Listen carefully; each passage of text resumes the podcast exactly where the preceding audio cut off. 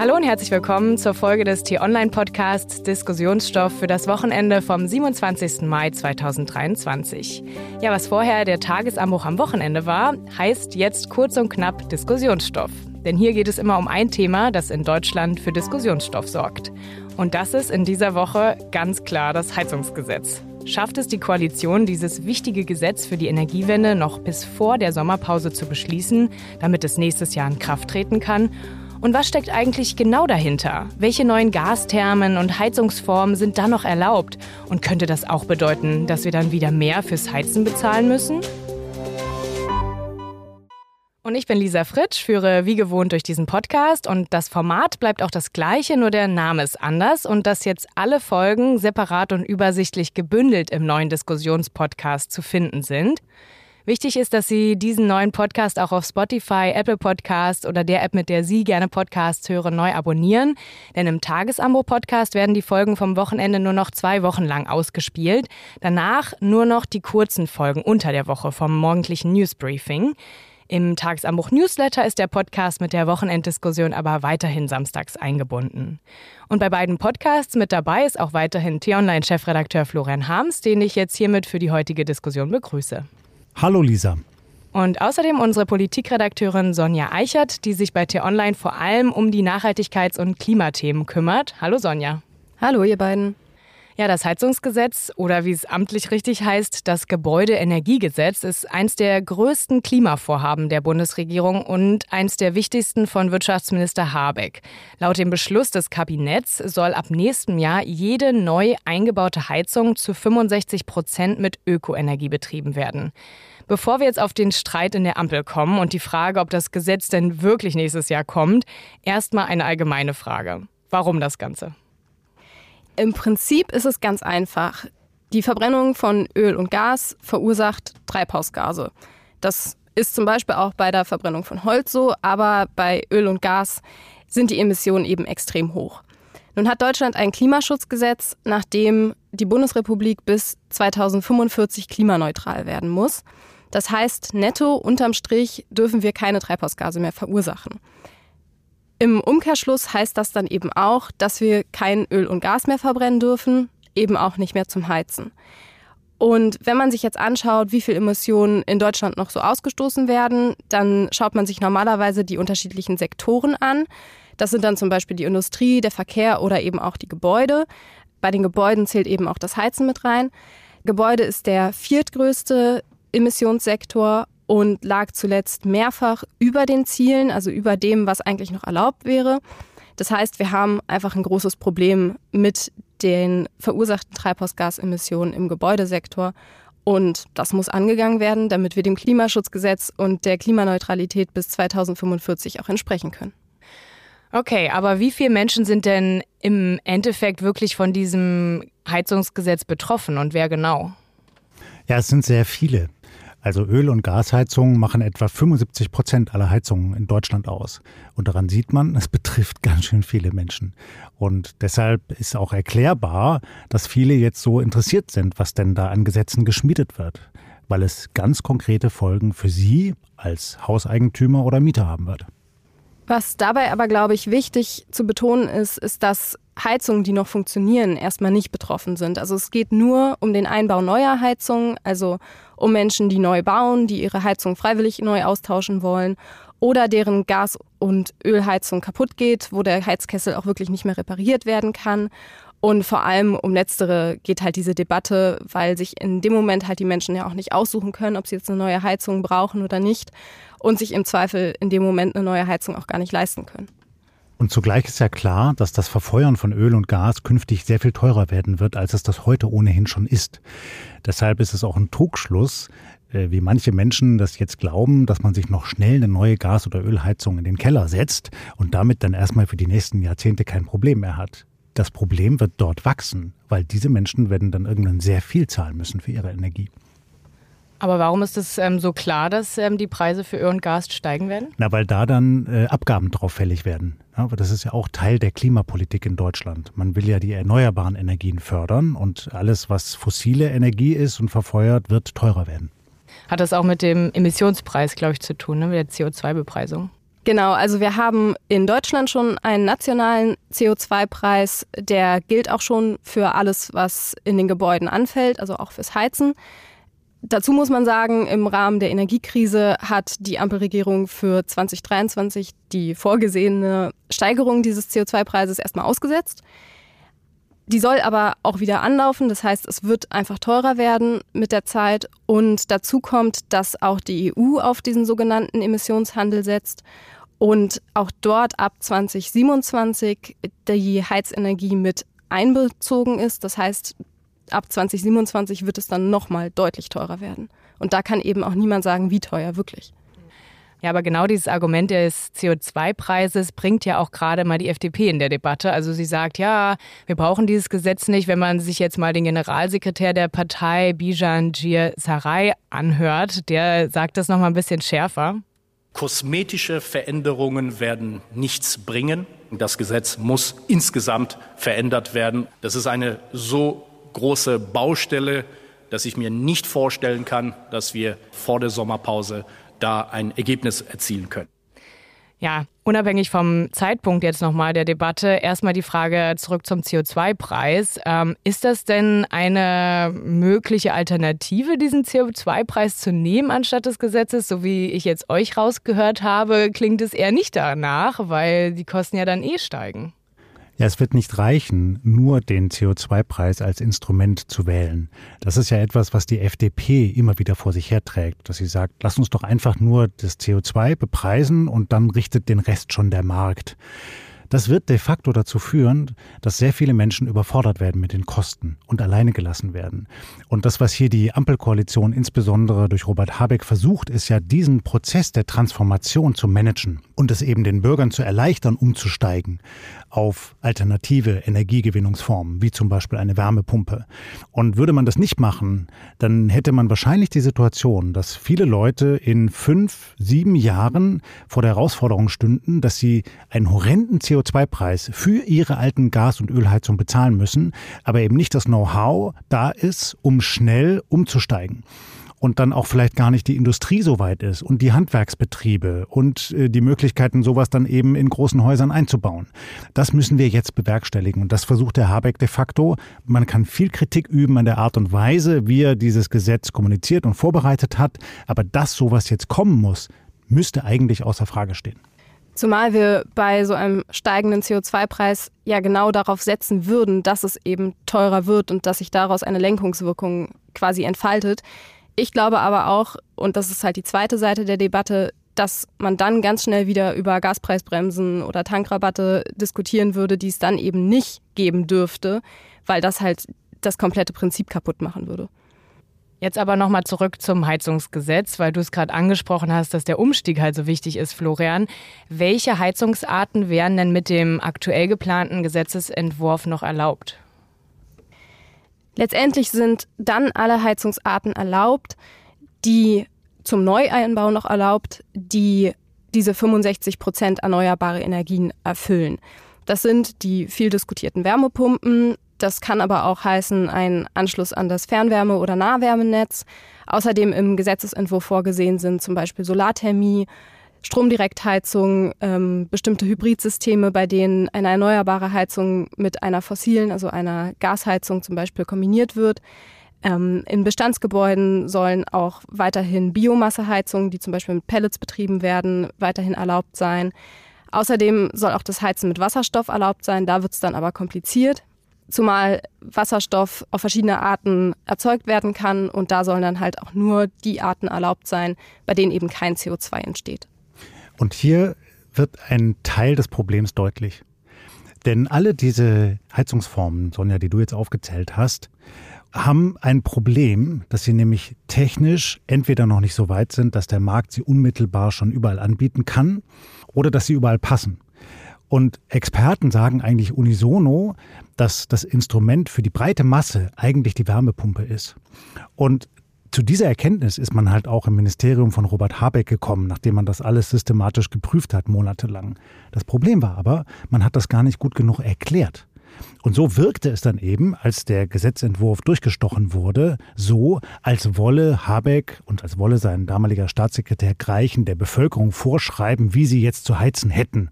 Und alle anderen Formen würden ausgeblendet. Und das hat natürlich die FDP als dankbare Steilvorlage angenommen, gesagt, ja, ihr wollt hier die den Heizsozialismus quasi durchsetzen, aber es gibt auch ganz andere Möglichkeiten. Und das war eigentlich ein Kommunikationsproblem. Ja, was steckt denn hinter dieser Wärmepumpe? Ich habe es nämlich noch nicht so ganz verstanden. Im Prinzip ist es ein umgekehrter Kühlschrank. Also im Kühlschrank kennen wir das Prinzip, ähm, im Inneren des Kühlschranks wird Wärme entzogen und an die Küche abgegeben. Und bei der Wärmepumpe funktioniert es eben genau umgekehrt. Das heißt, aus der Umgebung, aus dem Boden oder aus der Luft wird Wärme entzogen und im Inneren des Hauses abgegeben. Diese Wärme wird so entzogen, dass ein Kältemittel erhitzt wird und verdampft wird. Dieser Dampf wird verdichtet, dabei steigt die Temperatur weiter. Dann wird dieser heiße Dampf wieder verflüssigt, dabei gibt er seine Wärme ab und mit dieser Wärme wird dann das Haus beheizt. Das funktioniert übrigens selbst bei Minustemperaturen noch. Und wenn es richtig kalt wird und es nicht mehr funktioniert, dann haben Wärmepumpen so eine Art Notheizung, die mit Strom betrieben wird. Und wie sehen die Wärmepumpen aus? Ist das wie so ein Gasboiler oder? Nee, also was man vor allem kennt von den Wärmepumpen, das sind die sogenannten Luftwärmepumpen. Das ist so eine Box mit einem Ventilator, die wird in den Garten gestellt. Da gibt es dann auch wieder bestimmte Regeln für Abstandsregelungen und so weiter und so fort. Ähm, sieht letztendlich so ein bisschen aus wie eine Klimaanlage, die man ja schon kennt. Und haben Sensoren, die weit in den Boden reinragen. Ja, die brauchen das bis zu 100 Meter, glaube ich, ne? bei einem Privathaus. Aber das ist technisch mittlerweile alles machbar. Aber jetzt für große Mietshäuser ohne großen Garten eher schwierig? Funktioniert auch, geht auch. Gibt auch dafür große Wärmepumpen mit großen Sensoren und tiefen Sensoren. Und das ist ja das Besondere dabei, Lisa, dass wir in Deutschland in der Lage sind, so eine Technologie anzubieten. Wir haben die entwickelt. Wir sollten die vielleicht sogar besser schützen. Es wäre eine andere Debatte, statt die Firmen nach Amerika zu verkaufen. Aber wir haben sie. Und wir können eben zeigen, dass es funktioniert. Wir könnten es der ganzen Welt zeigen. Aber es klingt jetzt sehr positiv. Warum ist die FDP trotzdem dagegen? Das ist letztendlich die große Frage. Und ich glaube auch, dass die FDP gar nicht per se gegen die Wärmepumpe ist, sondern die FDP ist gegen das, was Florian gerade irgendwie Heizungssozialismus genannt hat. Die FDP ist gegen Vorschriften, gegen Verbote und will halt diese oft beschworene Technologieoffenheit. Also sie wollen den Leuten eben nicht vorschreiben, ihr müsst jetzt alle eine Wärmepumpe in euer Haus einbauen, was ja auch nie der Plan war, sondern da heißt es dann oft, ja, wir dürfen irgendwie den Menschen nicht ihren Sanierungsfahrplan vorgeben und die Eigentümer wissen selbst am besten, mit welcher Technik sie die Ziele erreichen. Meiner Meinung nach hatte Habeck sowas aber auch nie vor. Zumal man ja auch sagen muss, das Gesetz stammt nicht nur aus der Feder von dem Habeckschen Wirtschaftsministerium, sondern halt auch aus dem Bauministerium von Clara Geiwitz von der SPD. Und es kommt bei der FDP etwas hinzu, das ist die politische Komponente. Die FDP steht nach mehreren verlorenen Landtagswahlen massiv unter Druck und die möchte sich profilieren. Und die haben den Eindruck, sie könnten sich innerhalb der Ampelkoalition als Opposition in der Regierung profilieren, insbesondere gegen die Grünen und Stimmung dagegen machen, indem sie Positionen vertreten, die bislang nicht durch die Ampelparteien wiedergegeben werden. Ich glaube, das ist ein kolossaler Trugschluss. Denn als Bürgerinnen und Bürger erwartet man ja von der Regierung nicht, dass die sich streiten, sondern dass die die Probleme lösen. Und es wirkt im Moment nicht so, als sei die FDP bereit, dazu beizutragen, dass diese große Herausforderung jetzt gelöst wird. Hm. Ja, aber bei Habeck zum Beispiel, da verfinstert sich die Stimmung jetzt schon ganz schön. Ähm, zum Beispiel warf er jetzt auch der FDP Wortbruch vor. Da steht klar drin, wir wollen diesen Prozess vor der parlamentarischen Sommerpause abgeschlossen haben. Das wird jetzt mit der Verschiebung nicht mehr möglich sein. Und ich nehme zur Kenntnis, dass die FDP sich nicht an das gegebene Wort hält an dieser Stelle. Ja, also es ist schon ein ganz schöner Streit in der Ampel mal wieder. Inwieweit hat ähm, Habeck denn hier recht, dass die FDP ihr Wort gebrochen hat? Also Wortbruch ist ein scharfer Vorwurf, aber im Kern ist der schon richtig, denn wir erinnern uns an diese lange Nacht des Koalitionsausschusses der ging ja ewig lang, wo die dann am Ende vor die Presse getreten sind und gesagt haben, so, das machen wir jetzt. Und dazu gehörte das eben, dass gesagt wurde, das Gebäudeenergiegesetz soll so vor der Sommerpause umgesetzt werden. Allerdings ergänzt zwei Wochen später beim Kabinettsbeschluss durch eine Protokollnotiz der FDP, durch FDP-Chef Christian Lindner, der gesagt hat, in der parlamentarischen Beratung sollen dann da noch Änderungen möglich sein. Und das macht dann natürlich eine Bandbreite auf von einem sehr schwammigen Prozess, wo man sagen kann, ja, was gilt denn jetzt nun wirklich? Die Zusage, dass das noch durchgesetzt wird oder die Ankündigung, dass da noch viele Änderungen stattfinden müssen und dann die Erkenntnis, oh, das schaffen wir gar nicht mehr alles, diese Änderungen zu diskutieren, bevor die Sommerpause beginnt. Ich glaube auch, dass man schon in dem Papier aus dem Koalitionsausschuss eigentlich ein Kommunikationsproblem auch innerhalb der Ampelkoalition gesehen hat. Wenn man sich nämlich anschaut, was da drin steht, dann steht da schwarz auf weiß, wir wollen dieses Gesetz noch vor der Sommerpause durchbringen. Und dann kommen aber etliche Sätze an Bedingungen. Und die FDP sagt nun natürlich, naja, die Bedingungen sehen wir aber gar nicht erfüllt. Und damit ist dann für uns im Zweifel halt auch, wir wollen das Gesetz vor der Sommerpause durchbringen, hinfällig. Ich glaube, da sieht man einfach, dass auch innerhalb der Koalition vielleicht ein bisschen mehr Abstimmung darüber notwendig gewesen wäre, was ist denn eigentlich hier sozusagen notwendige und hinreichende Bedingungen. Ähm, und der Witz an der Sache ist ja eigentlich diese Protokollnotiz von Lindner im Kabinett. Die hat ja gesagt, wir setzen jetzt auf das Parlament, auf die Fraktionen, dass da dann noch die Änderungen kommen und deswegen stimmen wir jetzt im Kabinett mal zu. Jetzt hat man aber in dieser Woche gesehen, dass die FDP eben gerade das ja blockiert hat indem sie es eben gar nicht erst in den Bundestag zur ersten Lesung hat geben lassen, sondern jetzt doch sagt, nee, wir müssen da auf Chefetage nochmal drüber sprechen. Und das widerspricht sich ja eigentlich. Und das zeigt doch eigentlich, Sonja, dass es bei diesem ganzen Prozess zu viel Taktik und zu wenig Substanz gibt. Also einmal das Verhalten der FDP, wie gerade von dir beschrieben, und zum anderen der Zeitplan dieser, weil du nochmal nachgefragt hast nach der Sommerpause. Warum in aller Welt muss das jetzt unbedingt vor der Sommerpause stattfinden? Das ist ein taktischer Grund, denn nach der Sommerpause beginnen die Wahlkämpfe für die Landtagswahlen in Bayern und Hessen. Und da ist völlig klar, da wird natürlich alles zum Wahlkampfthema gemacht. Und da kochen die Emotionen hoch und da wird dann mit dem Degen gefochten und nicht mehr mit dem Florett. Und da fürchten natürlich die Grünen und auch Robert Habeck, dass das Gesetz da total zerredet wird und am Ende nur noch eine Luschi-Variante rauskommt. Und das will er ja unbedingt verhindern, weil er den Eindruck hat, und ich glaube, da hat er recht, dass dieses Heizungsgesetz ein ganz zentraler Baustein für die Klimawende in Deutschland ist. Also würdest du auch sagen oder so weit gehen, dass die FDP dieses Instrument jetzt nutzt, um es dann eben halt im Wahlkampf zu nutzen, weil du ja auch vorhin gesagt hast, die FDP ist so sehr unter Druck? Das könnte schon sein. Also noch gibt es wenig Stellungnahmen von FDP-Politikern, denen man das genauso zuordnen könnte. Aber das mag schon ein taktisches Kalkül sein. Man kann ja auch argumentieren, dass das so wichtig ist, dass man das gründlich beraten sollte, auf Chefebene und im Parlament und in den Fachausschüssen, um dann zu einer bestmöglichen Lösung zu kommen. Wenn man aber eben sieht, wie in Deutschland schon in der Vergangenheit große Herausforderungen, große Projekte zerredet wurden, durch diese Taktung von Wahlen, von Landtagswahlen. Also wenn wir beispielsweise an die Bildungsmisere denken, an die Zweiklassenmedizin, an die verbummelte Digitalisierung der Verwaltung, an die Corona-Politik, noch und nöcher Themen, die man eigentlich wirklich anpacken müsste, was aber bislang nie richtig stattgefunden hat, weil wir uns immer von Wahl zu Wahl hangeln, dann sieht man die große Gefahr, die auch hier besteht. Zumal man ja auch sagen muss, da sind wir dann zum Beispiel wieder bei dem FDP-Generalsekretär Gierserei, den wir vorhin gehört haben, von der FDP kommt viel, wir müssen das verändern, kosmetische Veränderungen bringen nichts, wir müssen da grundsätzlich ran. Aber wirklich inhaltliche Punkte wurden bisher relativ wenig gemacht. Also selbst Leute, die sich wirklich eng mit diesem Gesetzesentwurf beschäftigen, fragen sich so ein bisschen, was will denn die FDP im Moment eigentlich?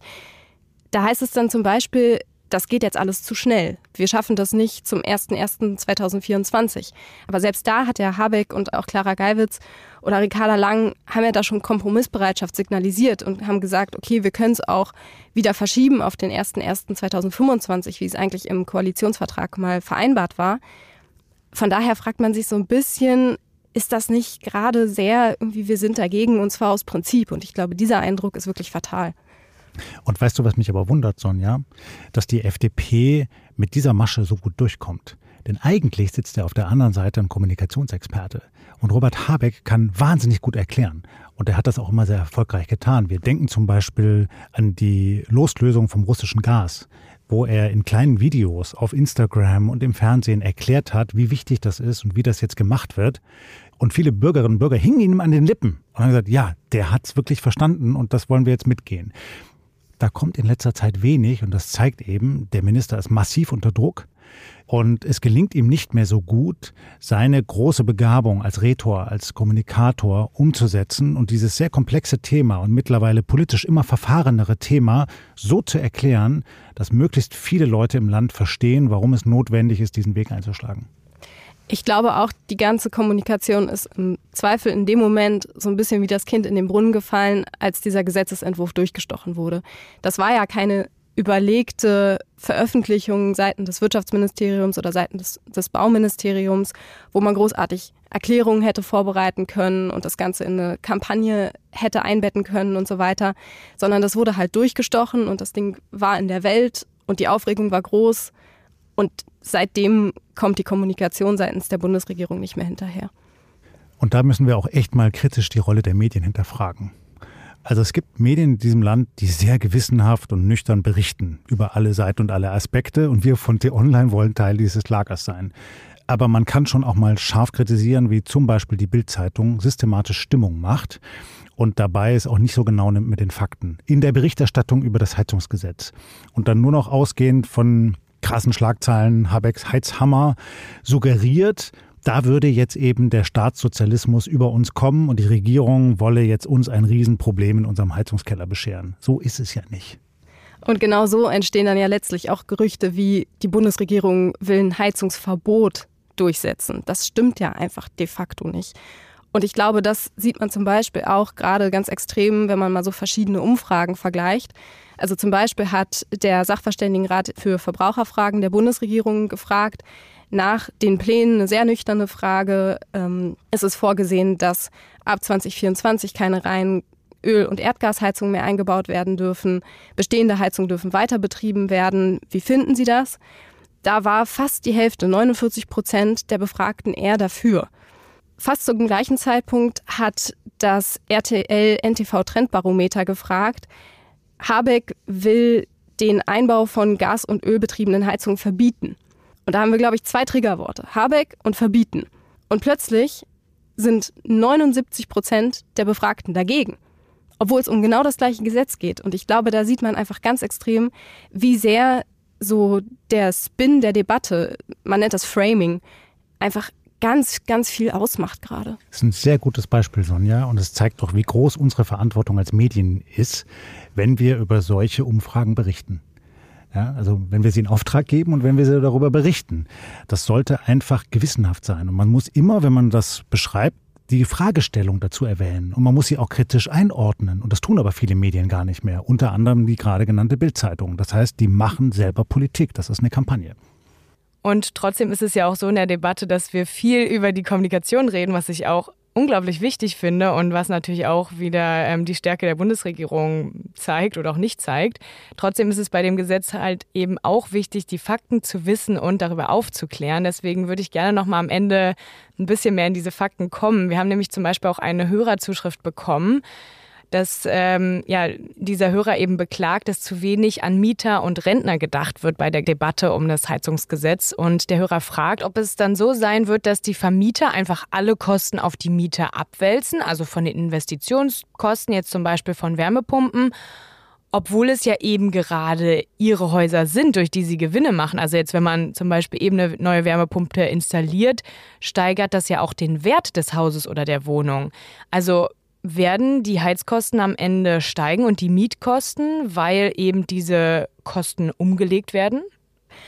Ja, ich glaube, der Zuhörer hatte auf jeden Fall einen Punkt. Ich glaube, dass das noch richtig kompliziert werden kann mit den Mietern. Wie geht man da mit den Kosten um? Gerade weil die Mieter ja eben eigentlich kein Mitspracherecht haben dabei, was der Vermieter mit der Heizung in dem jeweiligen Haus eigentlich macht. Der Deutsche Mieterbund hat zum Beispiel auch gerade erst gewarnt, dass es zu echt starken Mieterhöhungen kommen könnte. SPD-Chefin Saskia Esken hatte zuletzt noch bekräftigt, dass die Bundesregierung dem entgegenwirken will. Wie genau das passieren soll, ist aber auch noch gar nicht so klar. Aber ich glaube, was man dabei aber auch mit erwähnen muss, ist, dass vor allem die Kosten umgelegt werden können, wenn es sich um eine Modernisierung oder eine sogenannte modernisierende Instandsetzung handelt. Wenn aber die Heizung kaputt geht und deswegen wird zum Beispiel eine Wärmepumpe eingebaut, dann ist das eine Erhaltungsmaßnahme. Und die Kosten dafür dürfen eben nicht umgelegt werden. Das heißt, letztendlich ist es klar irgendwo Ermessensspielraum der Vermieter, jetzt zu sagen, okay, wir haben alten Gas- oder Ölkessel im Keller, den tauschen wir aus, dann kann es umgelegt werden. Wenn die Heizung aber kaputt geht und deswegen muss was Neues eingebaut werden, dann darf es eben nicht umgelegt werden. Ah, also da gibt es auf jeden Fall auch einen Unterschied. Das ist ja auch mal interessant zu wissen. Jetzt stellt sich bei mir aber immer noch eine Frage. Und zwar sieht das Gesetz ja vor, dass eben 65 Prozent aus erneuerbaren Energien erreicht werden sollen. Und ihr habt das ja auch schon erklärt, dass viele der Heizungsarten, die dann noch erlaubt sind, noch gar nicht reif genug sind. Also wie zum Beispiel Wasserstoff.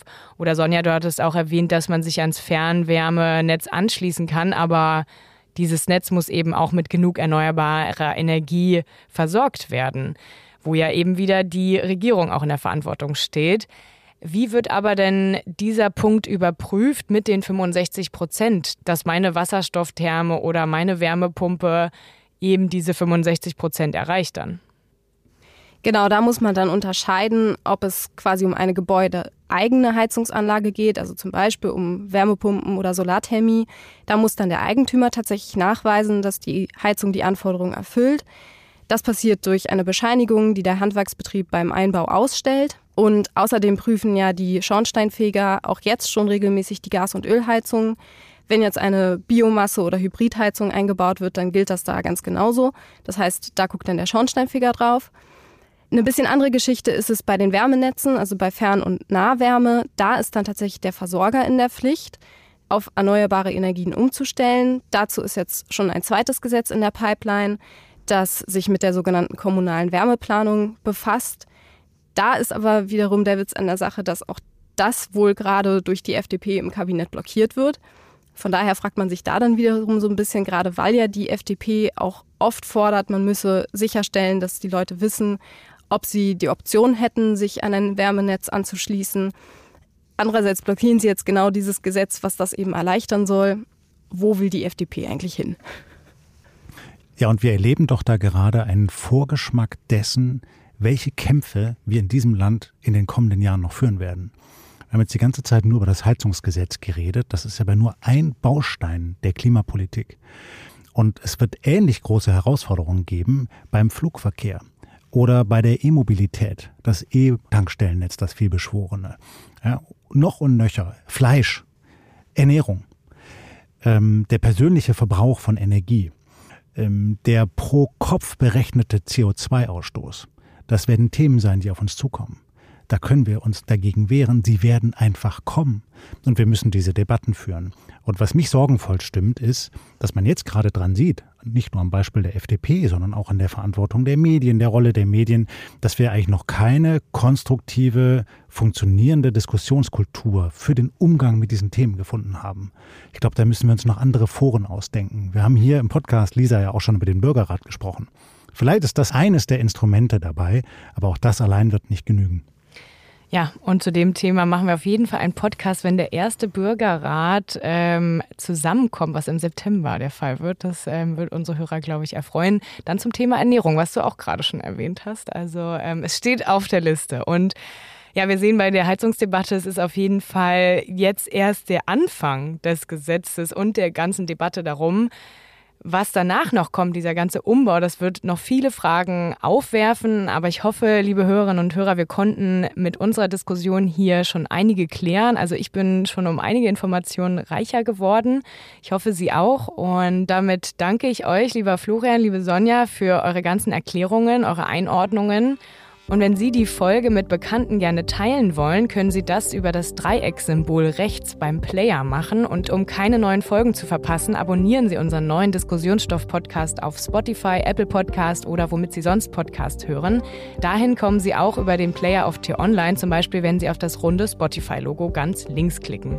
Bei Fragen, Anmerkungen und Vorschlägen zu Themen, was Sie interessiert und was wir hier im Podcast mal diskutieren sollten, schreiben Sie uns gerne eine E-Mail an podcasts t-online.de, Podcast mit Mehrzahl S.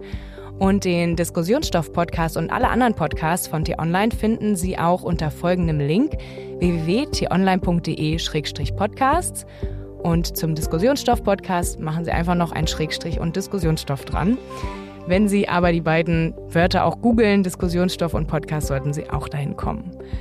Und unseren Nachhaltigkeitspodcast Grünes Licht finden Sie auch unter der Adresse. Dort geht es diese Woche um das Thema, wie wir weniger Einwegverpackungen verwenden können. Auch ein sehr spannendes Thema. Hören Sie da gerne mal rein. Und damit haben wir jetzt genug geredet über das Thema. Ich bedanke mich ganz herzlich fürs Zuhören und sage Tschüss. Tschüss. Tschüss, bleiben Sie uns gewogen und abonnieren Sie bitte alle den Diskussionsstoff-Podcast.